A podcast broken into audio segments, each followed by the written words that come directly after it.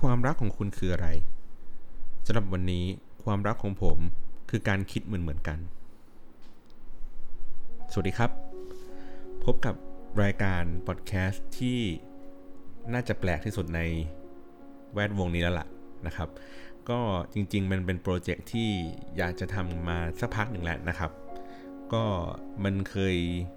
เริ่มจุดเริ่มต้นของมันก็คือว่า ครั้งหนึ่งเคยไปออกรายการ พอดแคสต์นะครับที่ชื่อว่าชาบูบังรักนะครับแล้วก็ได้เล่าถึงประสบการณ์ความรักของตัวเองนะครับผ่านรายการนั้นเข้าไป แล้วก็มีวลีอันหนึ่งที่ที่พูดในรายการวันนั้นว่าจริง ๆ แล้วผมเคยลองนับดูว่าความรักของผมเนี่ยที่ผ่านมาทั้งหมดเนี่ยมันมีสักกี่คนหรือกี่ครั้งที่ประสบความสำเร็จหรือว่าที่ผิดหวังเคยนับไปนับมา แล้วคนพบว่าตัวเองเนี่ยได้ ผิดหวังมามากกว่า 50 ครั้งนะครับ ก็คงคิดว่ามันคงเปลี่ยนวิธีการคิดในมุมมองต่างๆ ของความรักไปพอสมควรนะกับ 50 ครั้งที่ที่มันผิดพลาดหรือว่าที่มันยังไม่ประสบความสำเร็จนะครับ วันนี้ก็เลยจะมาแชร์ให้ฟังนะครับในรายการพอดแคสต์อันนี้นะครับ ชื่อว่า Fifty Shades of Blue นะครับ หรือแปลเป็นไทยง่ายๆ ก็แบบว่าเหมือนแบบ 50 เฉดของ ความเหงา ความเศร้า ความอะไรสักอย่างเนี่ยแหละนะครับ ก็พยายามจะอัดให้ได้ครบ 50 ตอนนะครับ แล้วก็พยายามจะระลึกถึงคนต่างๆ เหล่านั้น 50 คน 50 ประสบการณ์นะครับ ที่เคยเจอเจอกันมาแล้วก็ไม่ค่อยได้สมหวังเท่าไหร่นักนะครับ ก็จะมาเล่าให้ฟังแล้วกัน อย่างตอนแรกเนี่ยที่เกริ่นไปว่ามันคือการคิดเหมือนเหมือนกัน หรือว่าการเดินทางไปพร้อม ๆ กันนะครับ ในเทปแรกเนี่ยก็เลยอยากจะมาเล่าถึงความผิดหวังที่น่าจะจดจำได้ดีที่สุดก็คือตอนสมัยเรื่องราวเกี่ยวกับแฟนคนแรกของผมนะครับ จริงๆแล้วแฟนคนแรกของผมเนี่ยไม่ไม่ได้อยู่ในอันดับ 1 หรืออันดับ 50 ของความผิดหวังนะครับ ผมจำไม่ได้ด้วยว่ามันอยู่อันดับที่เท่าไหร่อาจจะอยู่สักประมาณกลางๆ 25 หรือว่า 30 กว่าๆหรืออะไรแบบเนี้ย แต่ว่ามันเป็นเหตุการณ์ที่รู้สึกว่าเราได้เรียนรู้นะครับ ได้จดจำได้เข้าใจในมุมมองของความรักมากขึ้นนะครับ แล้วก็ทำให้เรารู้สึกว่าเติบโตขึ้นกับมุมมองต่างๆ เหล่านี้นะครับทีนี้ผมอาจจะเล่าเท้าความก่อนนิดนึงว่าก่อนหน้านี้มันมีความผิดหวังมาเป็น 10-20 ครั้งอะไรอย่างนี้นะครับ สิ่งที่ทำให้ผมรู้สึกว่า มันอาจจะนำพามาซึ่งความผิดหวังเหล่านั้นก็คือการที่เราอาจจะเลือกคนที่สเปคสูงเกินไปอะครับเหมือนประมาณว่าเราอาจจะไม่ชอบคนที่ดูเป็นลุกคุณหนู หรือเราอาจจะชอบคนที่ดูสวยๆ แต่เราแบบหน้าตาไม่ได้ดูดีมากนัก บุคลิกภาพก็อาจจะแบบไม่ได้ดีมากนัก เรารู้สึกว่าเฮ้ยเราอาจจะแบบเกินเอื้อมจนเกินไปอะในในในการแบบ สรรหาคนเหล่านั้นมาเข้ามาอยู่ในชีวิต หรือว่าเข้ามาเรียนรู้จากตัวตนที่แท้จริงของเรานะครับ ก็เลยคิดว่า เออโอเคงั้นคราวนี้เดี๋ยวเราลองเปลี่ยนความคิดดูเนาะเราเลือกคนที่ธรรมดาธรรมดาดูนะครับ ไม่ได้มีความสวยงามอะไรแบบมากมายขนาดนั้น แต่เรารู้สึกว่าเราประทับใจเขาเพราะว่าเขาเป็นคนที่มีจิตใจดี มีนิสัยใจคออัธยาศัยที่ดีนะครับ มีทัศนคติหรือมุมมองอะไรต่างๆ ที่ที่น่าจะเข้ากับชีวิตเราได้นะครับ ก็จริงๆรู้จักกับคนคนนี้มาก่อนหน้าที่จะมาแบบคบหากันก็คือ ได้เจอเจอกันในค่ายตอนสมัยมหาลัยนะครับ แต่ว่าอยู่กันคนละมหาลัยนะฮะเขาก็เป็นรุ่นน้องผมอีกสักประมาณ2ปีได้อยู่นะครับ ก็เจอเจอกันแล้วก็สุดท้ายก็คือมาทำงานร่วมกันในช่วงแบบช่วงนั้นน่าจะเป็นช่วงที่ผมเริ่มทำงานใหม่ๆสักสักประมาณปีแรกๆน่าอายุน่าจะประมาณสักยี่สามยี่สี่ประมาณนี้แหละครับ ก็ช่วงนั้นก็เลยแบบบ้าพลังอยู่ ก็คือเราเรามีความเชื่อว่าเราอยากจะทำงานในเรื่องของแบบเพื่อสังคมนะครับทำงานพวก NGO ก็คือกลายเป็นว่าในช่วงเวลาปกติเราก็จะทำงานนะครับแล้วก็ช่วงหลังเลิกงานเราก็จะมาสมหัวกับเพื่อนมาคิดโปรเจกต์กันว่าเอ้ยเราจะพัฒนาสังคมพัฒนาเยาวชนกันยังไงนะครับ แล้วเขาก็เป็นหนึ่งในทีมงานนั้นนะครับ ซึ่งเขาก็คงมีความเชื่อในแบบที่คล้ายๆกับเรา นะครับ ก็มาทำงานกันอยู่ได้สักพักหนึ่งเราก็เลยรู้สึกว่า เอ้ยเขาก็มีมุมมอง หรือว่านิสัยใจคอที่มันน่าจะลงตัวเข้ากันกับเรานะครับ ก็เลยได้คบหาดูใจกันไปนะฮะในวันที่ที่เหมือนแบบตัดสินใจว่าจะคบกันอะไรอย่างเงี้ยครับเขาก็พูดมาคำหนึ่งครับว่าเออผมเองอะ่ะก็รู้อยู่นี่ว่า อีกสักไม่นานอีกสักประมาณ 2-3 เดือนเนี่ยครับเขาจะต้องเดินทางไปเรียนต่อที่ต่างประเทศนะครับ มันก็หมายถึงว่าระยะทางที่จากเดิมที่เราเคยจะเจอกันบ่อยๆ เคยจะเจอกันทุกวัน อีกไม่นานเนี่ยมันก็จะแบบห่างไกลกันนะครับ แล้วก็ไม่ได้ห่างไกลกันธรรมดาห่างไกลระดับข้ามประเทศนะครับ ผมจำคำพูดของผมได้ ผมก็ผมก็ตอบเข้าไปว่า ผมรอคอยที่จะเจอกับแฟนคนแรกของผมมาตั้ง 20 กว่าปีนะครับ แล้วผมรอเขาไปเรียนต่อแล้วเขาก็กลับมาอีกแค่ประมาณ 2-3 ปี มันไม่นานเกินไปหรอกนะครับ มันเป็นคำพูดที่ฟังดูเท่เนาะว่าเรารอรอให้เจอแฟนคนแรกมา 20 กว่าปี แล้วเราแค่อีก 2-3 ปีที่จะแบบรอให้เขากลับมาแล้วก็แบบสารสัมพันธ์กันตกมันก็ไม่ได้มันก็ไม่ได้ยาก ไม่ได้ยาวนานเมื่อเทียบกับความที่เรารู้สึกว่าอยากจะมีใครสักคนหนึ่งหรืออะไรแบบนี้นะครับโอเค แล้วก็ในช่วงเวลา 3 เดือนนั้นมันคือมันเป็นช่วงเวลาที่เราพยายามที่จะตักตวงความรู้สึกดีๆ คือมีเวลาก็จะอยู่ด้วยกันให้ให้มากที่สุดนะครับ ก็ไปไหนมาไหนก็จะไปด้วยกันไปดูหนังก็ไปด้วยกันอะไรแบบนี้นะครับ หรือว่าไปเที่ยวต่างจังหวัดก็ไปด้วยกันนะครับ หรือว่าบางครั้งเองอะ่ะ ช่วงนั้นก็คือผมก็ไม่ได้มีไรายได้ที่เยอะมากนัก บางครั้งเสาร์อาทิตย์เนี่ยก็ต้องไปทำงานเสริมนะครับ ก็คือเป็นช่างภาพตามพวกงานอบรมต่างๆ อะไรแบบนี้ แต่ขณะที่ตัวเขาเองอะเขาก็ที่บ้านก็มีฐานะอยู่ในระดับหนึ่งเพราะเนี่ยเขาตัวเขาเองก็จะไม่ได้ไม่ได้เดือดร้อนอะไรเกี่ยวกับเรื่องของการที่ต้องมาหารายได้อะไรอย่างนี้นะครับ ในบางช่วงเขาก็ไม่ค่อยเข้าใจครับว่าทำไม ในระยะเวลาอีก 3 เดือนเนี่ยเดี๋ยวเดี๋ยวอีกสักพักหนึ่งเขาก็จะไปแล้วเนี่ยทำไมเราไม่ใช้เวลาตรงนั้นเนี่ยอยู่กับเขาให้นานที่สุดนะครับ แต่ว่าเราทำไมเราถึงใช้เวลาเราเลือกใช้เวลาบางส่วนเนี่ยไปกับการออกไปทำงานนะครับ ผมจำคำพูดไม่ได้ชัดๆ แต่ว่าผมก็พูดในทำนองที่ว่า ผมคิดว่าในเมื่อผม คิดจะดูแลใครสักคนหนึ่งเนี่ย มันก็ไม่ควรที่เขาจะต้องมาคอยมาสนับสนุนผมตลอดเวลา คือผมมีหน้าที่ในการที่จะแบบจัดการมันให้มันดีที่สุดหมายถึงว่าเวลาทุกครั้งถึงว่าพูดกับเขาว่า เวลาทุกครั้งที่เราไปห้างกัน เวลาทุกครั้งที่เราไปดูหนังหรือเราไปกินข้าวกันอะทุก ๆ ครั้งมันมีค่าใช้จ่ายอยู่แล้วนะครับ คือผมก็ไม่ยินดีที่จะแบบให้เขาออกตลอดเวลา แล้วก็เขาเองก็คงไม่ยินดีที่ผมต้องจ่ายตลอดเวลาอีกเหมือนกันนะครับ ก็เลยเหมือนประมาณว่าโอเค แต่ว่าช่วงนั้นที่ทำงานอยู่มันก็มีรายจ่ายเยอะตามสไตล์แบบคนที่เพิ่งทำงานใหม่ๆ มันก็อยากได้นั่นนี่ได้นี่อะไรเงี้ยครับ แล้วก็ค่าใช้จ่ายมันก็เยอะมากกว่ารายได้ปกตินะครับเราก็ต้องไปทำงานเสริมอะไรแบบเนี้ยเขาก็ดูเหมือนจะเข้าใจบ้างไม่เข้าใจบ้างก็แล้วแต่กันไปนะครับ เคยมีอยู่ช่วงหนึ่งในระหว่างที่คบกันอยู่ นะครับ ตอนที่ยังไม่ได้ไปไหน ผมมีความฝันอย่างหนึ่งสมัยตอนที่เริ่มทำงานใหม่ ๆ พอดีผมอาจจะเติบโตจากที่บ้านที่ที่เขาปลูกฝังมาว่าตอนสมัยพ่อแม่ผมนะครับมีมีผมหรือว่าตอนที่มีเริ่มทำงานใหม่ ๆเขาตัดสินใจซื้อบ้านตั้งแต่ตอนที่อายุยังน้อยๆ ประมาณสักยี่สี่ยี่ห้านะครับ ซื้อบ้านอยู่แล้วก็ปักหลักมีครอบครัวกันอะไรแบบนี้ เพราะฉะนั้นเนี่ย ที่บ้านก็จะแบบปลูกฝังประมาณว่า เฮ้ย ถ้าถ้าเราวางแผนชีวิตตั้งแต่ เริ่มทำงานใหม่ๆอะไรเงี้ยครับ เรามีเป้าหมายในชีวิตอะไรบางอย่างเนี่ย ให้มันแบบทำเพิ่มเพิ่มพูนไปเรื่อยๆ เก็บเงิน เก็บทอง มีการวางแผนทางการเงินที่ดีอะไรเงี้ยครับ มันอนาคตในชีวิตมันก็จะดีขึ้น ก็จะไม่ลำบาก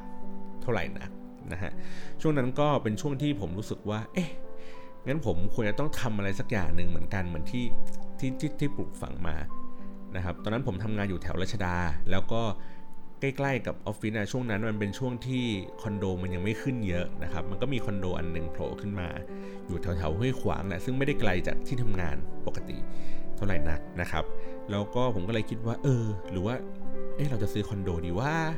ตอนนั้นก็เป็นความฝันความคิดแบบไร้สาระของเราอะครับ แต่ว่า เฮ้ยเราก็อยากจะให้มันมีเราอยากจะรู้ว่าค่าใช้จ่ายในการที่จะแบบขอนคอนโดหนึ่งอัน มันจะใช้ประมาณเท่าไหร่อะไรเงี้ยครับแล้วก็เราจะได้จัดสรรเราจะได้รู้ว่าเฮ้ยอนาคตของเรามันจะเป็นอย่างนี้อย่างนั้นนะ และในขณะเดียวกันเมื่อคบกับใครอยู่สักคนหนึ่งเราก็รู้สึกว่า อยากทำให้เขารู้สึกมั่นใจเนาะเชื่อมั่นในตัวเราว่าเฮ้ยเราไม่ได้แบบมาเล่นๆนะเว้ยเราเป็นคนที่แบบอืมคิดดูเป็นผู้ใหญ่มากขึ้น เราไม่ได้ดู เล่นๆกะโหลกกะลาหรืออะไรแบบนี้นะครับ ผมจำได้ไม่ชัดว่าคอนโดราคาเท่าไหร่ อาจจะประมาณล้าน 2 ล้าน 3 ในสมัยนั้นนะครับ มันก็ไม่ได้ไกลจากรถไฟฟ้าใต้ดินห้วยขวางเท่าไหร่นะครับ ก็สามารถเดินไปได้ ผมจำได้ว่าผมเอาโปรเจกต์เนี้ยครับไปคุยกับหัวหน้าผมที่ทำงานอยู่ เขาก็พูดประมาณว่า เฮ้ยเขาเคยเจอคนอายุ 24 25 มาหลายคนลูกน้องเขาก็มีคนที่อายุในช่วงประมาณนี้นะครับ มันมีอยู่ไม่กี่คนที่เขารู้สึกว่าเป็นคนอายุ 24 25 ที่มีการวางแผนชีวิต แบบคิดจะซื้อบ้านหรือคิดจะซื้อคอนโดเร็วขนาดนั้น ซึ่งปกติส่วนใหญ่แล้วคนจะคิดได้ว่าเฮ้ยจะต้องเริ่มซื้ออะไรบางอย่างสักประมาณ28 30 หรืออะไรแบบนี้นะครับเขาก็แบบชื่นชมว่าเฮ้ยมีความคิดที่ดีเนาะมีมีมีการริเริ่มที่ที่น่าสนใจแล้วก็เขาก็ให้กำลังใจว่าเอ้ยโอเค ต่อให้ได้ไม่ได้ไม่รู้เหมือนกันนะ แต่ว่าก็สนับสนุนนะครับว่าเออถ้าเกิดจะต้องใช้เอกสารอะไรยังไงหรือว่า นายเขาจะช่วยอะไรยังไงได้บ้างก็ขอคำแนะนำจากเขาก็ได้อะไรแบบนี้เพราะเขาก็ผ่อนบ้านอยู่ประมาณนั้นนะครับ ผมจำได้ว่าผมพาเขาไปดูคอนโดนะครับ แล้วเขาก็พูดมาคำหนึ่งครับว่าออย่าเพิ่งทำอะไรเกินตัวตอนนี้ดีกว่า อันนั้นก็เป็นช็อตที่ผมรู้สึกว่า อืมทำไมเขาไม่ได้มอง หรือคิดเห็นอะไรบางอย่างกับเรา เหมือนที่เราเป็นหรือว่าเหมือนที่เรารู้สึกนะครับ แต่ว่าด้วยเวลานั้นเราก็ไม่ได้คิดอะไรมาก เพราะว่ามันก็เขาอาจจะแย้งมาด้วยเหตุผลของเขาในมุมมองของเขาที่เขาไม่ได้เดือดร้อนอะไรกับสิ่งสิ่งนี้ ไม่ต้องมาขนขวาย ไม่ต้องมาพิสูจน์ตัวเอง อย่างที่ผมเป็นหรือว่าอย่างที่ผมเติบโตขึ้นมานะครับ ก็ไม่เป็นไรก็แล้วแต่นะครับ เสร็จปุ๊บก็วันที่เดินทาง เขาก็เดินทางไปเรียนต่อนะครับ ผมก็ยังใช้ชีวิตอยู่ที่นี่แหละ ผมบอกว่าความทรมานอย่างหนึ่งนะครับ ก็คือว่า คือเขาไปอยู่นู่นเขาได้เจอเพื่อนฝูง เขาได้เจอสิ่งแวดล้อมใหม่ ๆ เขาได้เจอกับประสบการณ์ที่เขาไม่เคยเจอ เขาได้เจอกับผู้คนที่หลากหลายวัฒนธรรมที่เปลี่ยนไป ได้มีความสนุกอะไรใหม่ ๆ เข้ามาในชีวิตมีความตื่นเต้นนะครับ แต่ผมอะกลับมาอยู่ที่เดิมอยู่ในที่นี่แหละไม่ไม่ได้ไปไหน แต่ผมแค่รู้สึกว่ามันมันค่อนข้างที่จะแบบใช้ชีวิตได้ยาก เพราะว่าในทุกๆทที่ที่เราที่ผมไปนะครับ ผมมีความทรงจำเกี่ยวกับตัวเขาอยู่ในสถานที่เหล่านั้น อย่างเช่นว่าเมื่อก่อนผมชอบไปเดินอยู่เซ็นทรัลลาดพร้าวนะครับ ก็คือไปเดินกับเขาหรืออะไรแบบเนี้ยแล้วพอวันหนึ่งคือมันไม่มีเขาอยู่อะแล้วเราเวลาเราไปเดินเซ็นทรัลลาดพร้าวเราก็รู้สึกว่าแบบหวงหวงนะเนาะเหมือนแบบเฮ้ยเมื่อก่อนมันมีมุมมองที่แบบเฮ้ยเคยเคยไปเดินด้วยกัน แล้ววันนี้มันไม่มีเขาอยู่เขาไปอยู่ที่อื่นอะไรแบบเนี้ยเราก็มีความรู้สึกมันก็ไม่เชิงคำว่าเหงานะ แต่ว่าผมแค่รู้สึกว่ามันแบบดูแปลกๆอะ่ะเออจากจากจากบรรยากาศที่ที่เราเคยไปด้วยกันอะไรแบบนี้แล้ววันหนึ่งคือเราเหลือแค่เราคนเดียวที่ต้องไป แต่เราก็รู้สึกว่าบางทีบางบางอย่างมันต้องมีความเข้มแข็งนะครับ เหมือนว่าถ้าเกิดวันหนึ่งเขาอ่อนแอเราก็ต้องเป็นคนที่เข้มแข็ง ไม่ใช่คนที่จะต้องอ่อนแอตามเขาไปอีกทีหนึ่งอะไรแบบนั้นนะฮะก็ติดต่อสื่อสารกันโดยปกติ ถ้าผมจำไม่ผิดนะน่าจะเป็นเหมือนส่งอีเมลคุยกันอะไรแบบนี้ครับในยุคนั้นมันยังไม่มีแบบวิดีโอคอลยังไม่มีแบบโทรผ่านเน็ตอะไรอย่างนี้เท่าไหร่นัก ถ้าผมจำไม่ผิดรู้สึกมันอาจจะมีเป็นแบบโทรศัพท์ทางไกลผ่านต่างประเทศที่ต้องกด 1 2 3 หรืออะไรแบบนี้ที่มันมันมันมันได้ราคาที่ถูก แต่ว่าในช่วงเวลาที่เวลาเขาโทรมาครับ มันจะต้องแบบสัมพันธ์กันหน่อยอย่างเช่น สมมติเขาสามารถโทรมาได้ช่วงบ่ายๆอย่างเงี้ยที่บ้านเราอาจจะเป็นช่วงแบบค่ำๆดึกๆแล้วอะไรแบบนี้ เพราะฉะนั้นมันก็ต้องแบบสื่อสารคอยจูนกันก่อนว่า เออว่าเวลาไหนอะไรยังไงกันแบบนี้นะครับ แล้วก็เราก็ส่งเหมือนพวกแบบจดหมายกันบ้าง ส่งของให้กันบ้าง ส่งโปสการ์ดให้กันบ้างนะครับ แล้วก็เป็นอย่างนี้อยู่สักพักหนึ่งนะครับ สักพักใหญ่ๆเลยแหละ ก็คุยกันอยู่มาสักสองสามเดือน ผมจำเหตุการณ์วันนั้นได้ชัดเจนว่าวันนั้นคือวันที่ผมไปเตะบอลกับเพื่อนอยู่นะครับ ก็เสร็จปุ๊บก็พอเตะบอลเสร็จอะไรเรียบร้อยเสร็จปุ๊บก็กำลังจะเดินทางมาแถวห้วยขวางอะไรมากินข้าวกันตรงตลาดห้วยขวางนะครับ ซึ่งก็เป็นร้านปกติที่เวลาเราเตะบอลเสร็จแล้วก็จะมากินข้าวกันอะไรเงี้ยพูดคุยเฮฮาสนุกสนานกัน ผมจำไม่ได้ว่ามันส่งมาเป็นอีเมล หรือว่าเขาโทรเข้ามานะครับ แต่ว่าผมไม่สามารถโทรกลับได้เพราะว่าเขาน่าจะโทรผ่านตู้หรือโทรผ่านอะไรสักอย่างหนึ่งเอ่อ หรือว่าน่าจะเป็นอีเมลเนี่ยแหละ แล้วก็เขียนเป็นข้อความสั้นๆ ว่ามันว่าแบบ เอ้ย เราเลิกกันเถอะ ในช่วงเวลานั้น ผมก็ไม่ถึงกับอึ้งนะ ผมแค่รู้สึกว่าผมกำลังทำอะไรบางอย่างอยู่อะกำลังกำลังคุยกับเพื่อนกำลังเฮฮาอะไรอยู่ แล้วมันมีข้อความเนี้ยโผล่ขึ้นมา มันมันไม่ได้มีความรู้สึกอะไรกับ กับสิ่งนั้นนะครับหมายถึงว่าตอนนั้นนะยังไม่รู้สึกว่าเฮ้ยมันเกิดอะไรขึ้น เราแค่รู้สึกว่ามันอาจจะมีความผิดพลาดอะไรบางอย่าง แต่ว่าเราก็ไม่อยากจะแบบเศร้าต่อหน้าเพื่อนฝูง เพราะว่าทุกคนกำลังสนุกกันอยู่ ทุกคนกำลังมีความสุขกันอยู่อะไรเงี้ยครับเขาก็เลยเหมือนประมาณว่า ผมก็เลยโอเค เก็บเรื่องนี้ไว้ก่อน แล้วก็เดี๋ยวตอนที่เดินทางกลับ ตอนที่แยกจากเพื่อน แล้วเราค่อยมานั่งนึกอีกทีหนึ่งว่าเฮ้ยเกิดอะไรขึ้นนะครับ ในระหว่างทางที่แบบแยกย้ายกันเสร็จแล้วเรียบร้อยผมก็กลับบ้านอะไรเงี้ยครับเขาก็น่าจะโทรเข้ามาหาผมแล้วล่ะ แล้วเขาก็ถามว่า เห็นข้อความมานั้นไหมบอกเออผมเห็นผมเห็น แล้วเขาก็ถามว่าเอ้าเราไม่รู้สึกอะไรเลยเหรอ ผมจำได้ว่าผมตอบไปว่าแล้วจะให้ผมรู้สึกยังไงอะไม่ถึงว่า แล้วจะให้จะให้รู้สึกยังไงกับสิ่งสิ่งนี้ จะให้ผมรู้สึกดีใจ เสียใจ หรืออะไร ผมไม่รู้ผมรู้สึกแค่ว่ามันงงว่ามันเกิดอะไรขึ้น ทั้งทั้งที่ก่อนหน้านี้ก็ดูไม่ได้มีสัญญาณอะไรใด ๆ ที่จะทำให้เรารู้สึกว่าแบบเฮ้ยมันใกล้ถึงวันที่มันจะต้องเลิกกันแล้วนะ มัน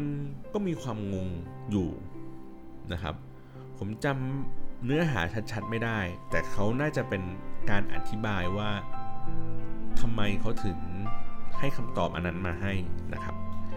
เขาก็อธิบายมานั่นนู่นนี่ผมก็ไม่ค่อยเข้าใจในสิ่งที่เขาเล่าให้ผมฟัง แต่มันมีคำหนึ่งครับผมพูดว่าเออจริงๆเขาพูดประมาณว่า ต่อให้เขาเล่าอะไรไปยังไงอะผมก็ไม่เข้าใจในสิ่งที่เขารู้สึกหรอก แล้วผมก็ตอบเข้าไปผมว่า ไม่เป็นไร ผมจะเข้าใจ แม้ว่าผมจะไม่เข้าใจอะไรเลยก็ตาม ผมจะพยายามเข้าใจมันนะครับ แล้วก็หลังจากนั้นก็ค่อยๆห่างกันไปเรื่อยๆ ผมก็รู้สึกแย่มากขึ้นหมายถึงว่าอย่างที่บอกว่าแค่เราเดินอยู่ในสถานที่ที่เมื่อก่อนมันเคยมีเขาอยู่แล้ววันนี้มันไม่มี หมายถึงว่ามันแค่ห่างไกลเฉยแล้วเราก็เหมือนคิดบวกว่าเฮ้ยวันหนึ่งเดี๋ยวเดี๋ยวเขาก็คงเดินทางกลับมา แล้วก็เขาก็คงมาปรากฏอยู่ในสถานที่ที่เราคุ้นเคยกันอยู่อย่างนั้น แต่ว่าวันนี้มันไม่มีแล้ว มันไม่มีโอกาสแบบนั้นอีกแล้วนะครับแล้วก็ไม่รู้ว่าเมื่อไหร่มันจะแบบ หรือว่าไม่มีหนทางอะไรที่มันจะกลับมาอีกทีหนึ่งผมก็ยิ่งแบบ แย่ไม่ไม่อยากจะไปไหน ไม่อยากจะไปพบเจอใครอะไรเงี้ยครับไม่อยากจะไปสถานที่ที่มันมีความหลัง ไม่อยากจะฟังเพลงหรือทำอะไรบางอย่างร่วมกันนะครับ ไม่คือไม่อยากไปแม้กระทั่งแบบในขณะที่ว่ามันเคยมีอยู่ช่วงหนึ่งที่ผมกับเขาไปเกาะเสม็ดกัน แล้วผมใช้เวลาอีกประมาณ 10 ปี กว่าผมจะเดินทางไปที่เกาะเสม็ดอีกครั้งหนึ่งเพราะผมแค่รู้สึกว่า ผมยังจำภาพเหล่านั้นได้มันชัดมาก ชัดได้จนว่าผมไม่อยากจะไปแล้วไปเห็นสถานที่เหล่านั้น เพื่อให้ความทรงจำเหล่านั้นมันกลับมาอีกทีหนึ่งนะครับผมใช้เวลามาอีก 10 ปีกว่า ผมจะได้กลับไปที่เกาะเสม็ดอีกทีหนึ่งอะไรแบบนี้นะครับ แล้วก็ต่อมาก็คือว่าเหมือน ได้ข่าว หรือเขาเล่าให้ฟัง คือเขาก็คือตัวเขาเองนะ เหมือนเขาเล่าให้ฟังว่าเขากำลังคุยกับคนคนหนึ่งอยู่อยู่ที่นั่นนะครับ น่าจะไม่ใช่คนไทยแหละ น่าจะเป็นคนไต้หวันหรืออะไรสักอย่างผมจำไม่ได้แล้วล่ะ แล้วเขาก็รู้สึกว่าแบบผูกพัน รู้สึกดี รู้สึกว่าแบบคนนั้นเขาดูเอาใจใส่ดูดูแลดีอะไรอย่างเงี้ยครับ ผมก็พูดในทำนองที่ว่า แล้วตอนอยู่ตอนที่ผมอยู่กับเขาเนี่ย ผมทำอะไรไม่ดีหรอหรือผมดูแลคุณไม่ดีหรอ หรือว่าผมทำอะไรต่างจากเขาเขาถึงทำให้แบบ ถึงทำให้เขารู้สึกว่าตัดสินใจว่าไม่เลือกผมแล้วเลือกเขา ผมจำเหตุการณ์ไม่ได้ชัดๆ มากเท่าไหร่นะแต่ว่าเราคงคุยกันในเรื่องพวกนี้อยู่พอสมควรอยู่พักหนึ่งนะครับ ใช้เวลาอยู่พักใหญ่ๆในการพูดคุย ในเรื่องต่างๆ เหล่านี้ จนเขากระทั่งเขาพูดมาคำหนึ่งครับว่า เขาอะรู้สึกว่าผมอะรักเขามากกว่าที่เขารักผม แล้วผมก็รู้แล้วเขาก็รู้สึกว่าแบบผม เหมือนประมาณว่าเขาพูดมาว่าเหมือนเขาไม่อินกับสิ่งสิ่งเนี้ย แต่ขณะที่ผมดูอินอินดูแบบจริงจังดูคาดหวังในตัวเขา แล้วเขารู้สึกว่าเขาต้องมาแบกรับความคาดหวังเหล่านั้น ในขณะที่ตัวเขาเองเขาก็ต้องแบกรับความคาดหวังในการที่จะต้องแบบเดินทางไปเรียนต่อ อะไรแบบนี้นะครับเขาก็มีความเครียดอยู่ในระดับหนึ่งอยู่แล้ว แล้วก็ตัดสินใจว่าในบรรดาความเครียดทั้งหมดเนี่ยที่ที่เขาถืออยู่ การตัดในบางเรื่องมันทำให้เขาหายเครียดลงนะครับ แล้วเขาก็เลือกที่จะตัดผมออก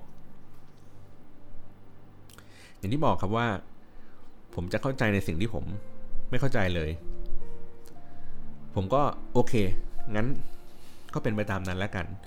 ก็เป็นในเรื่องของเขาเป็นเรื่องในการตัดสินใจของเขาแล้วแต่เขาละกันว่า เขาจะเลือกอะไร เลือกแบบไหนอะไรยังไง ไม่ต้องห่วงทั้งทางนี้เท่าไหร่นักหรอกผมก็มองอย่างนี้นะ ผมก็บอกว่าเดี๋ยวผมก็คงใช้เวลาทำใจทำนู่นทำนี่อะไรอย่างนี้ก็ว่ากันไปนะครับ อะไรที่ทำให้เขารู้สึกว่าเขาสบายใจ ก็ทำไปเถอะ แล้วก็ ใช้เวลาอีกพักใหญ่ ๆ เหมือนกันกว่าที่เขาจะเดินทางกลับมาเออมันมีของชิ้นหนึ่งครับ ผมไม่แน่ใจว่าทุกวันนี้เขายังรู้อยู่หรือเปล่านะว่าผมเก็บของชิ้นนั้นไว้อยู่นะครับ มันเป็นของที่ได้แรงบันดาลใจมาจากภาพยนตร์เรื่อง Love Actually นะครับ มันจะมีฉากหนึ่งใน Love Actually ที่ที่มีผู้ชายเดินไปที่หน้าบ้านผู้หญิงแล้วเขาบอกความรู้สึก นะครับแล้วเขาก็เรียงเป็นการ์ดเป็นคำแล้วก็เปิดเปิดเปิดเปิดเปิดขึ้นมานะครับ ผมก็เลยรู้สึกว่าเฮ้ยอันนี้ไอเดียนี้ดี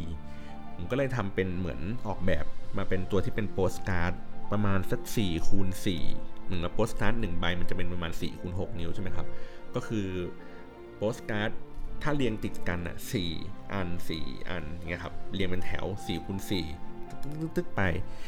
ข้างในข้างหลังมันจะมีข้อความบอก คือเวลาผมส่งไปผมจะส่งไปทีละชิ้นทีละชิ้นทีละชิ้น แต่ถ้าเกิดว่าเขาประกอบกันครบทุกชิ้นเรียงตามนั้นที่ผมวาง pattern เอาไว้เนี่ยมันจะเห็นข้อความที่ซ่อนอยู่นะครับแต่ว่าอีกด้านหนึ่งของของไอ้การ์ดอันนั้นนะก็คือเป็นรูปเขาตอนที่ไปเที่ยวกันหรืออะไรอย่างนี้กันนะครับ ที่ผมถ่ายเก็บเอาไว้แล้วก็ทำเป็นโปสการ์ดอืมรู้สึกว่าของชิ้นนั้นมันยังอยู่ที่บ้านผมอยู่เลยนะ มันยังอยู่ในกล่องหรือว่าอยู่ในใต้เตียงอะไรสักอย่างผมจะไม่ผิดว่ามันมันมันเมื่อไม่นานมาเนี้ยครับเมื่อประมาณสัก 2 ปีหรือ 3 ปีที่แล้ว ตอนที่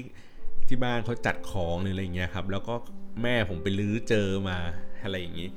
ก็เลยแบบ เออ ผมยังเฮ้ยกูเคยมีโมเมนต์แบบนั้นด้วยเหรออะไรอย่างงี้นะครับ เออ แต่ก็ผมก็จำไม่ได้แล้วอะว่าว่าว่าไอ้ข้างหลังโปสการ์ดเหล่านั้นมันเขียนว่าอะไรนะครับ ก็โอเค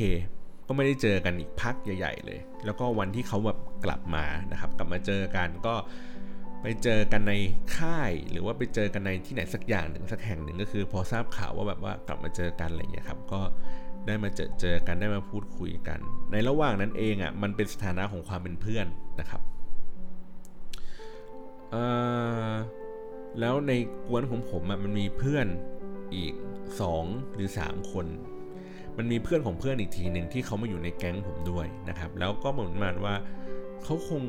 คุยกันหรือชอบพอกันหรืออะไรอย่างเงี้ยสักอย่างหนึ่งนะครับไอ้เพื่อนของเพื่อนคนนั้นอะก็เหมือนไปคุยกับคนคนนั้นของผม ไม่ใช่คนคนนั้นของผมสิต้องเป็นว่าอดีตนะครับเขาก็ไปคุยกัน แล้วก็ไอ้เพื่อนของผมก็มาเล่าให้ฟังว่าเฮ้ยพี่รู้หรือเปล่าว่าไอ้สองคนเนี้ยเขาเหมือนแบบคุยคุยกันอยู่กิ๊กกักกิ๊กกักกันอยู่ ในระหว่าง เนี่ยในค่ายหรืออะไรแบบเนี้ย ผมก็แบบว่า ไม่เป็นไรมันผมไม่มีสิทธิ์อะไรในตัวเขาอยู่แล้วนี่ถูกไหมก็ก็ปล่อยให้เขาคุยไปสิไม่เห็นไม่เห็น ผมจะต้องมาอะไร เพราะว่าในเมื่อทุกอย่างตกลงกันแล้วว่าเป็นเพื่อนกันก็ก็เป็นสิทธิ์ของเขาในการที่เขาจะเลือกที่จะไปคุยกับใคร ผมว่าไม่มีสิทธิ์ที่จะไปหึงไปไปห้ามไปอะไรอย่างนี้นะครับ ก็เชิญเลยครับตามสบายนะแล้วก็ ได้ทราบข่าวต่อมาต่อมาเรื่อย ๆ ว่า เขาก็คงรู้สึกว่าตัวเขาเองอะ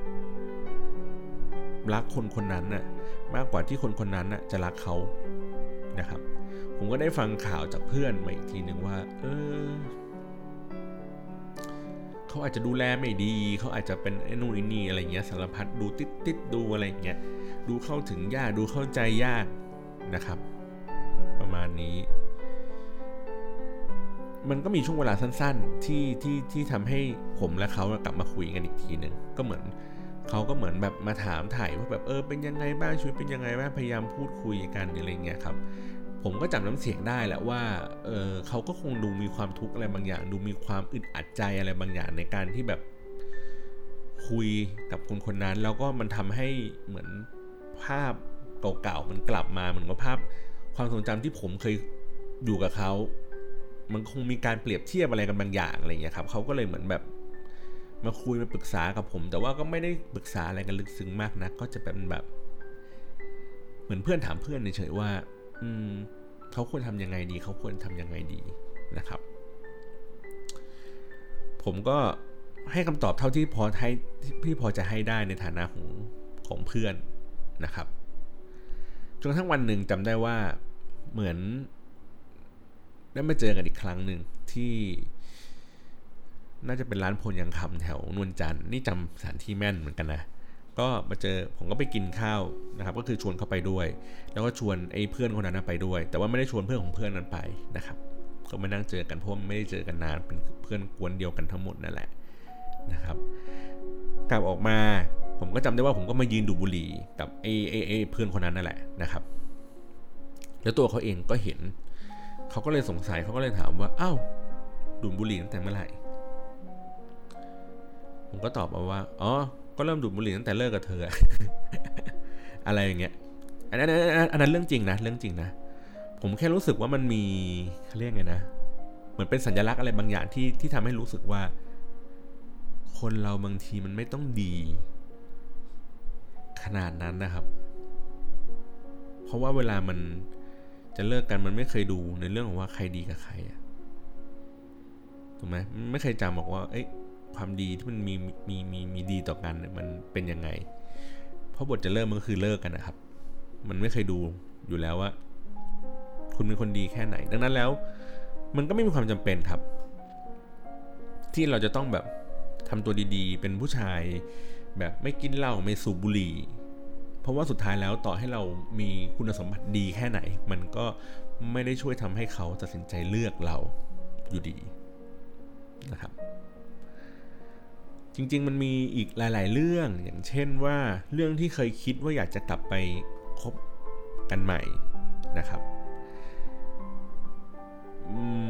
เพื่อนของเขาที่แบบสนิทกันก็คือว่าในช่วงเวลาที่ที่ที่ก่อนที่เขาจะไปเรียนเมืองนอกนะครับ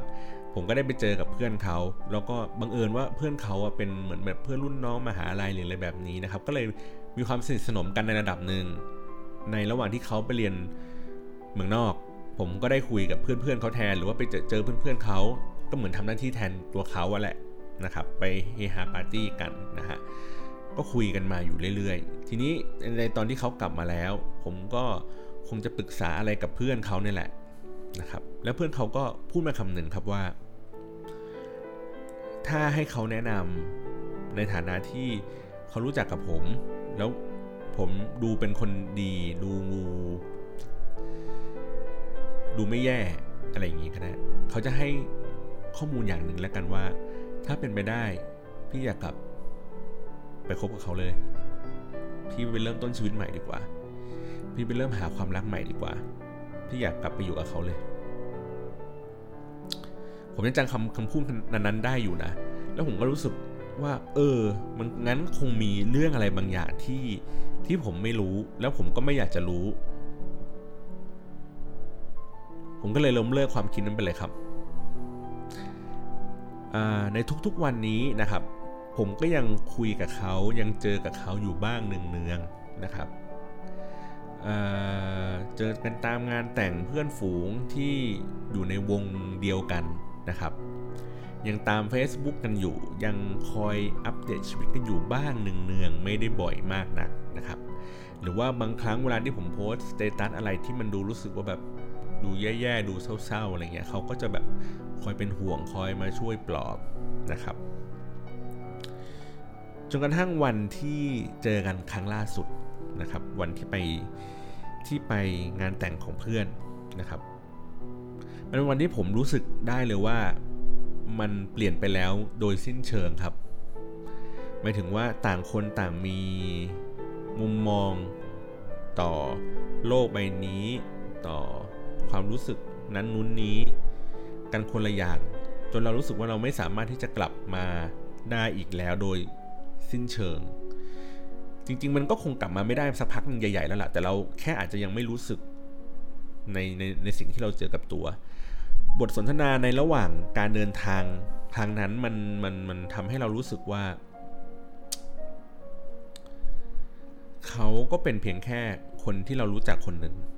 ไม่ได้เป็นแค่เพื่อนเลยนะไม่ได้เป็นเพื่อนเลยนะเป็นเพียงแค่คนรู้จักคนหนึ่งที่นานๆทีเจอกันที แล้วก็ไม่ค่อยได้คุยกันเท่าไหร่นัก แล้วก็เวลาพูดคุยกันก็รู้สึกว่า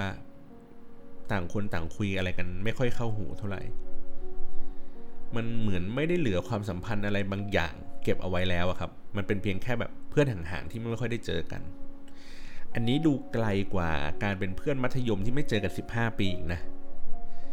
มันเป็นเหมือนอารมณ์เหมือนเพื่อนมหาลัยที่เราประดักประเดิกอะในการที่จะแบบเอ้ยกูจะคุยอะไรกับมึงดีว่า กูจะเล่าอะไรให้ให้มึงฟังดีว่า กูจะปรึกษาอะไรมึงดีว่า มันเป็นเวลาหนึ่งชั่วโมงในการเดินทางที่อึดอัดพอสมควรนะครับ ผมก็รู้สึกได้ว่าเขาก็อึดอัดเหมือนกัน แต่เขาคงไม่มีทางเลือก หรือเขาอาจจะเป็นคนที่ใจอ่อนที่มารับผมแล้วก็ไปที่งานด้วยกัน ทั้งๆทที่เขาสามารถไปโดยตรงได้โดยที่ไม่ต้องแวะรับผมก็ได้ ในขณะเดียวกันผมก็สามารถไปที่งานเขาโดยตรงได้ โดยที่ไม่ต้องมารอให้เขามารับก็ได้เช่นเดียวกัน มันเป็นความเกรงใจหรืออะไรบางอย่าง ซึ่งผมก็ไม่รู้เหมือนกันนะ เดี๋ยวมันอาจจะเป็นความผูกพันอะไรบางอย่างที่ไม่ทำไม่ได้ มันก็ต้องทำแต่พอมันจบในเหตุการณ์วันนั้นผมก็เลยรู้สึกว่า เออ มันโล่งใจเนาะที่เรารู้สึกว่าต่างคนต่างได้เติบโตในความคิดในมุมมอง ในสิ่งที่ตัวเองเป็นหรือสิ่งที่ตัวเองเชื่อต่างกันไปนะครับ ผมก็มีความเชื่ออย่างหนึ่งเขาก็มีความเชื่ออย่างหนึ่งแล้วก็คิดว่าเราคงจะไม่ได้ เชื่อในสิ่งเดียวกันอีกแล้ว ไม่ได้คิดในสิ่งเดียวกันอีกแล้ว และถ้าพยายามหาว่าอะไรยังเป็นจุดเชื่อมโยงของสองสิ่งนี้ ผมก็แค่มองว่ามันเป็นเรื่องอดีต สิ่งที่เราเคยทำเฉยๆเลย แค่นั้นเลยครับอย่างเดียวครับ ไม่ไม่ได้มี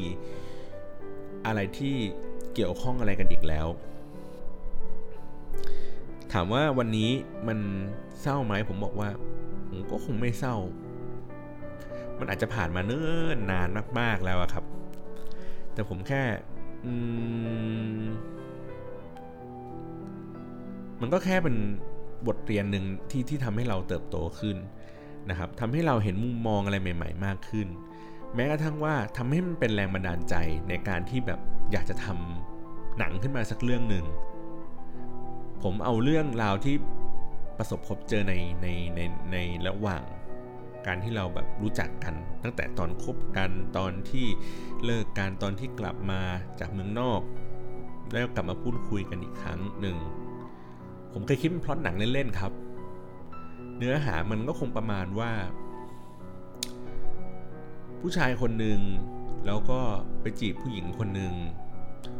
ที่แบบอาจจะดูสวยดูอะไรอย่างนี้นะครับ แต่ผู้ชายคนนั้นดูธรรมดาธรรมดา ผู้หญิงคนนั้นอาจจะดูดีดูสวย แต่ว่าผู้หญิงไม่รู้ตัดสินใจอะไรยังไงเรื่องที่จะมาคบกับผู้ชายธรรมดาธรรมดา แล้ววันหนึ่งคือก็เลิกกันนะครับ แล้วก็ห่างหายกันไป ไม่ได้เจอเจอกันอีกสักพักใหญ่ๆเลย แล้วพอวันหนึ่งกลับมาเขามาเจอ ผู้หญิงคนนั้นที่ดูสวยในในวันนั้น เขาก็เปลี่ยนแปลงไป อาจจะดูอ้วนขึ้นดูหรือดูอะไรอย่างนี้มากขึ้น แต่ขณะเดียวกันผู้ชายคนนั้นดูเปลี่ยนแปลงในทางที่ดีขึ้น แล้วก็เเหมือนมีคนนั้นคนนี้มากอติดกอติดอะไรเงี้ยแต่ว่าก็ยังคุยกันดีอยู่นะครับ มันก็เลยเหมือนเป็นพล็อตเรื่องที่ประมาณว่าวันหนึ่งอะในฐานะที่ของเป็นผู้ชายที่พยายามเข้าไปจีบผู้หญิงก่อนจนกระทั่งสำเร็จ แต่ว่ามันก็ไม่ได้คบกันเนิ่นนานมันก็สักพักมันก็เลิก แล้ววันหนึ่งถ้าเกิดเขาในฐานะของแฟนเก่าเขาอาจจะกลับมาจีบแฟนเก่าของตัวเองเช่นเดียวกัน มันเป็นความรู้สึกที่แบบ อืม น่าสนใจดีนะว่า คนที่เราเคยไปจีบ แล้ววันหนึ่งคือเขากลับมาจีบเราอีกทีหนึ่งอะมันจะเป็นยังไงมันจะมีความสนุกยังไง มันก็เป็นพอดเรื่องที่ที่ยังติดอยู่ในใจผมนะที่เราผมรู้สึกว่ามันเป็นแรงผลักดันที่ทำให้ผมยังยังยังทำงานในฝั่งที่เป็นโปรดักชันอยู่ ยังชอบในเรื่องของการดูหนัง แล้วมาคิดวิเคราะห์ตัวเนื้อหาบทเพราะว่าวันหนึ่งคือเราอยากจะเขียนบทไอ้หนังเรื่องนี้ให้ออกมาให้มันดูสนุก อืมผมก็เลยพยายามใช้แรงขับจากความเศร้าหนึ่งใน 50 เรื่องอันนั้นแหละครับ ให้มันเกิดประโยชน์มากที่สุด โอ้หันมาดูก็ใช้เวลาอยู่พอสมควรเหมือนกันนะครับ เอาไว้ในรอบหน้าแล้วกัน ผมจะมาเล่าในอีก 49 Shade of Blue ที่เหลือ